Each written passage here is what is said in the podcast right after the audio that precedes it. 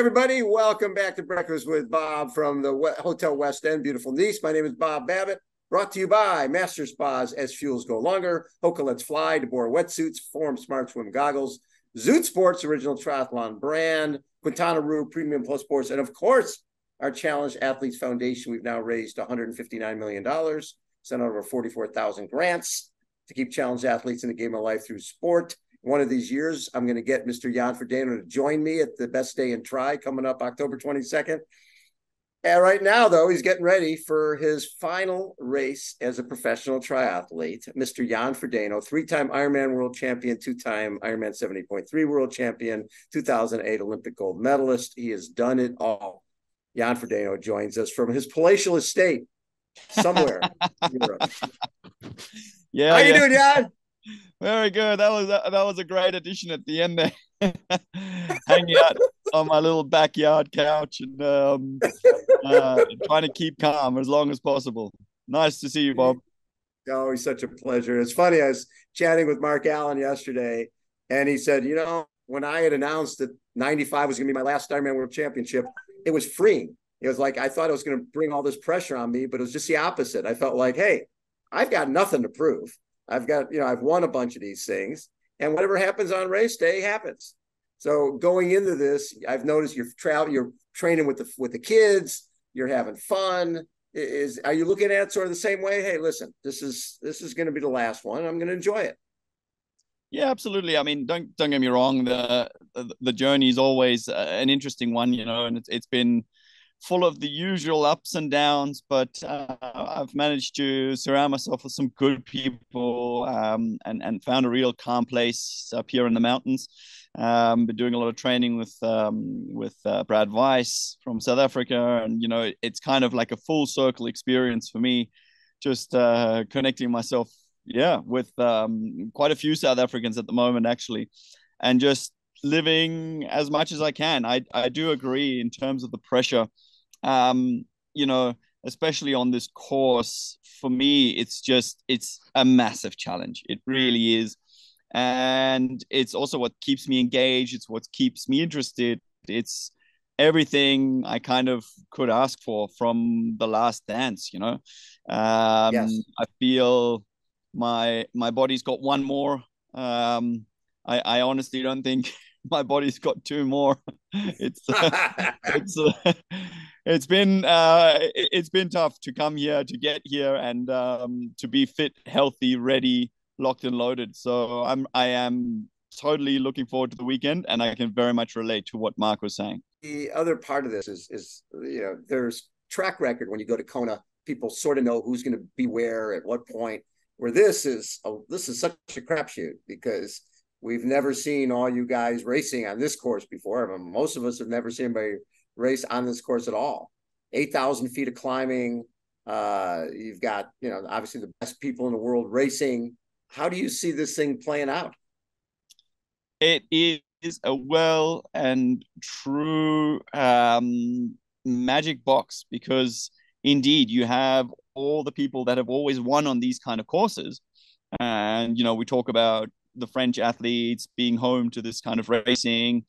Um, but they've also never had to face against the best in the world at their peak right. on their home on the, on their home turf. You know, um, so on paper, you, yeah, I think it's it's definitely a course for the dark horses.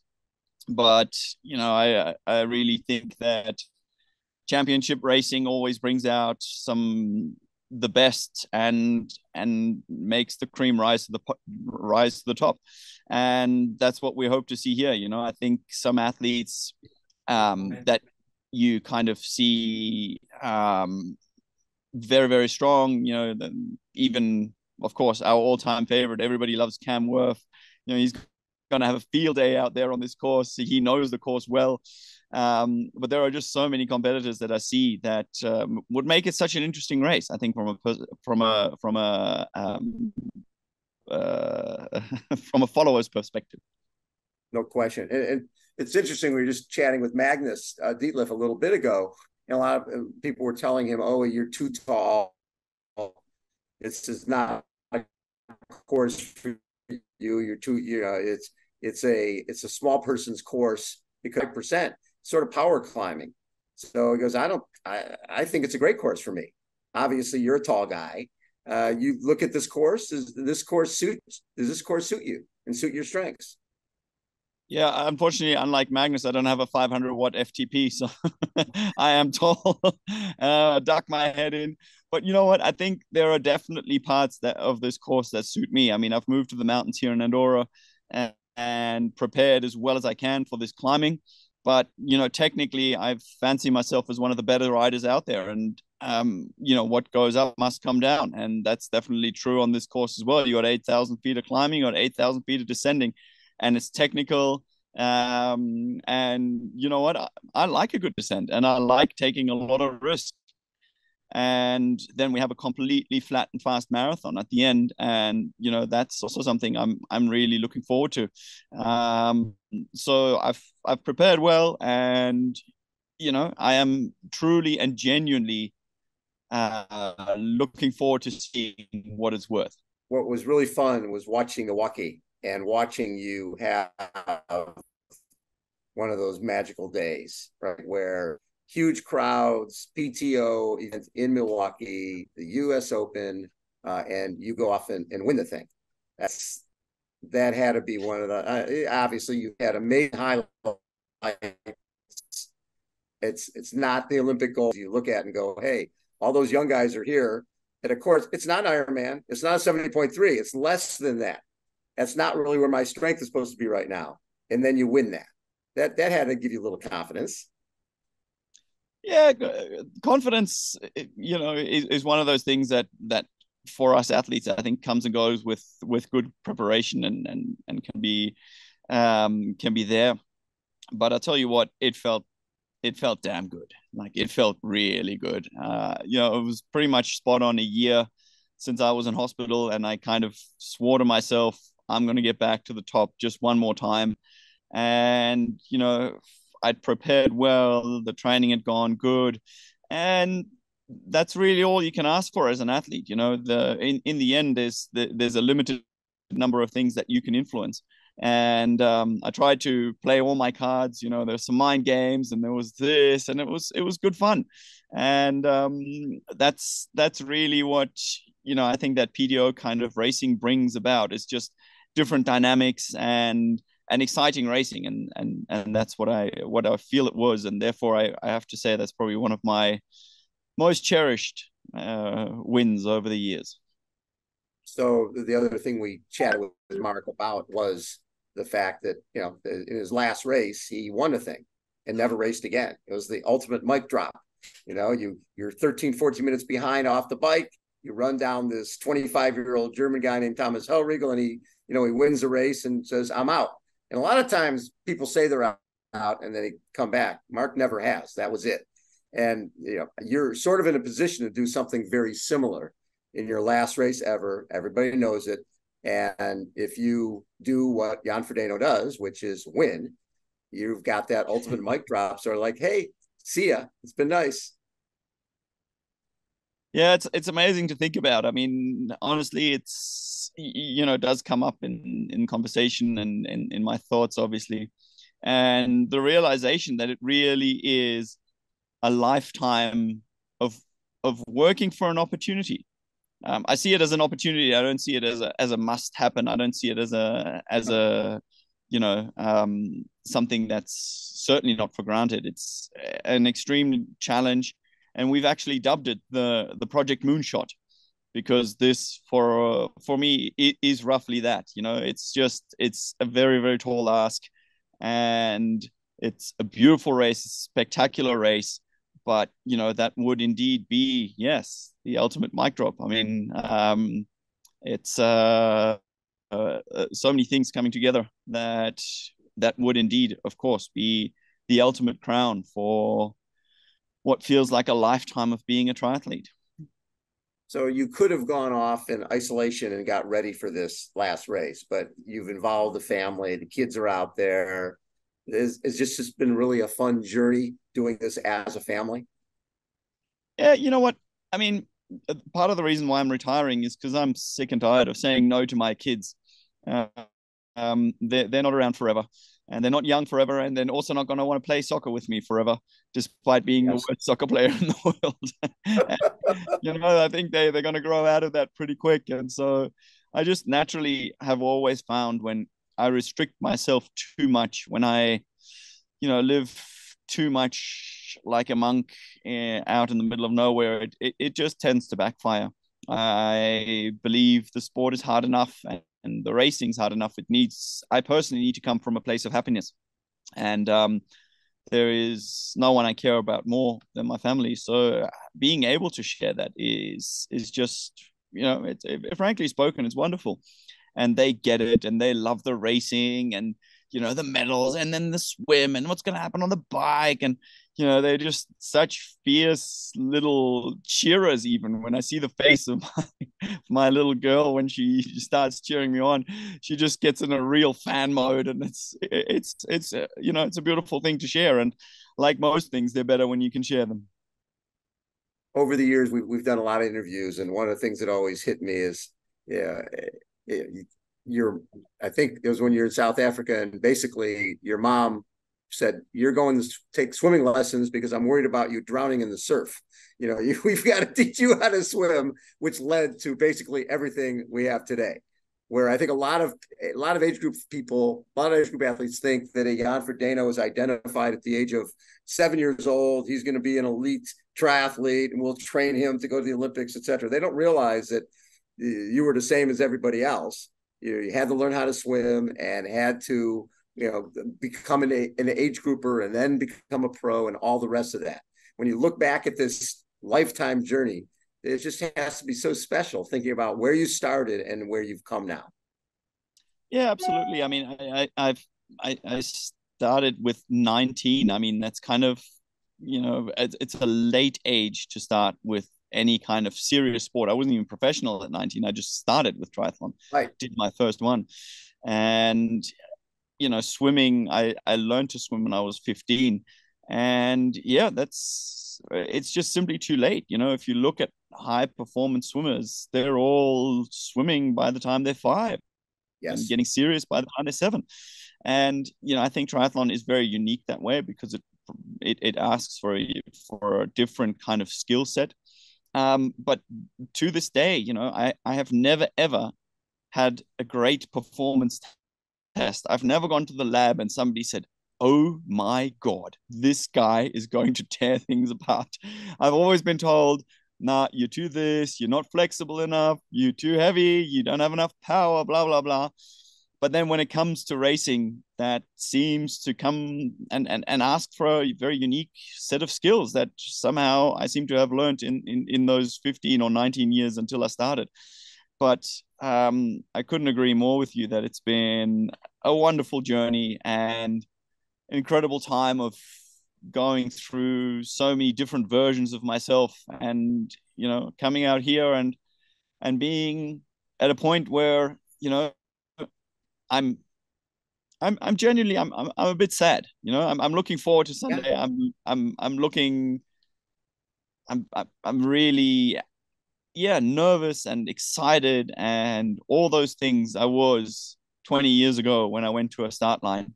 Um, and at the same time, you know, yeah, at some stage you have to say, well, it's been beautiful, it's been enough um, you know, I'm I'm leaving because I can and not because I hate the sport. Um, you know, I will always be connected to the sport in, in in some way or another that I've got to figure out soon. But um, yeah, it's it's certainly also been an emotional roller coaster the last few weeks. It's funny whenever people doubt, when people doubt somebody's greatness. I always just look at when you won the Olympics in 2008 what what race number were you?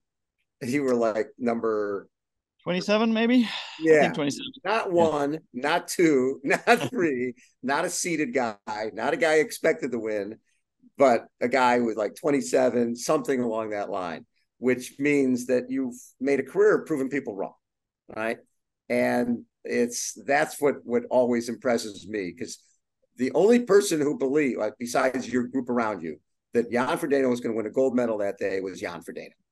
And you, there was no doubt in your mind. You were you'd done all the sprints, every workout finished with a 200, right? Because you knew it was going to come down to a sprint, and it did. It was almost like it was preordained, and you beat Simon Whitfield and get the gold medal, and that leads to everything else that we we see today. But that mindset of I'm a champion and I'm always going to be a champion. Where do you think that comes from?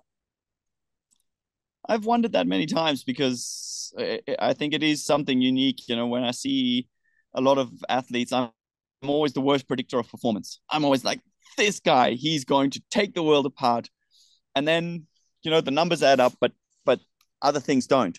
And um, yeah, I, I, to be very honest, I, I couldn't tell you, but I've always had this thing of really enjoying winning and hating losing um, that was something that it's is definitely inbred that I, I have had no control over. Um, but you know, yeah, indeed, it's finding a good way, and then as Simon Whitfield said, you know, you do it for ninety eight percent of the right reasons, and two percent is for the a holes out there that say you can't do it, and there, there is that, and it, it it does it rubs me up the wrong way, and for some lucky reason, I've just been able to turn that anger into some kind of positive forward motion. I love that. And the other thing you're doing, and we've seen it over the years when, you know, Dave Scott came to Ironman 94 at the age of 40 after being retired for five years and took second. Everybody thought this guy's not even going to be a factor. And Mark Allen won his last Ironman at the age of 37. Crowie, I think, was 38.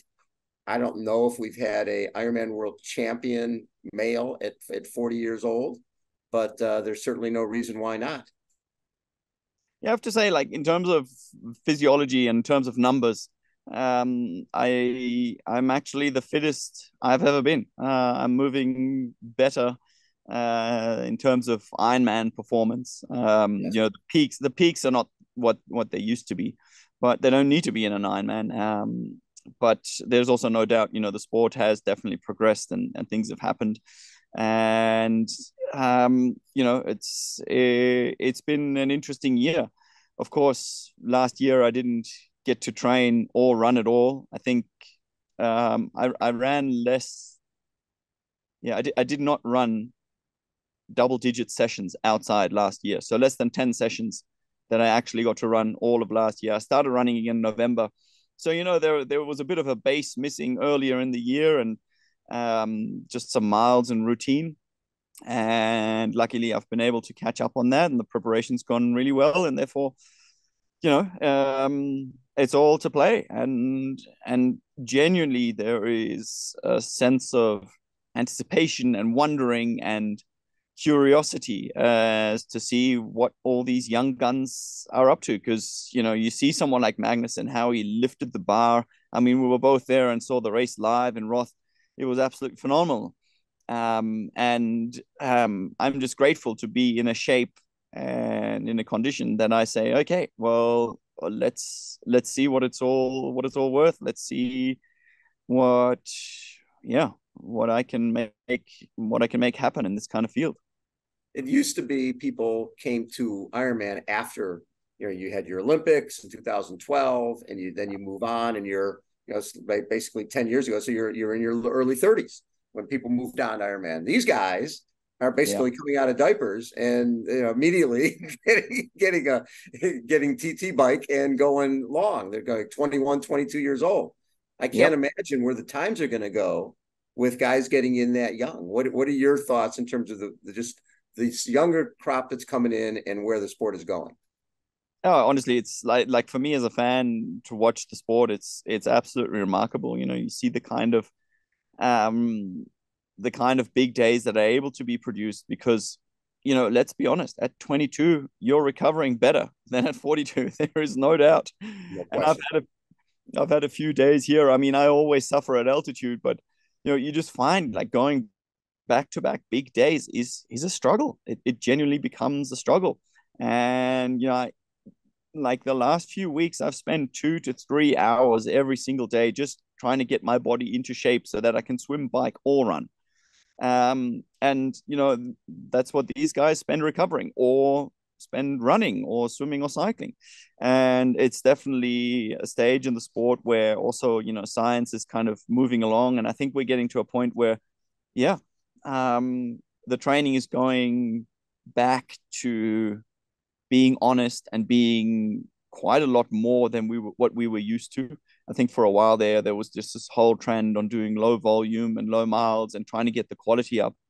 But this next generation is able to hold up the quality and the miles. And yes. you know that just simply adds up. It may not add up to a 23 year long professional career, um, but you know I think most of us initially go into the sports saying we're here for a good time, not a long time, and that's um, it, it's kind of worked out both ways for me. But um, yeah, just the kind of high end performances coming out of there uh, are pretty mind blowing.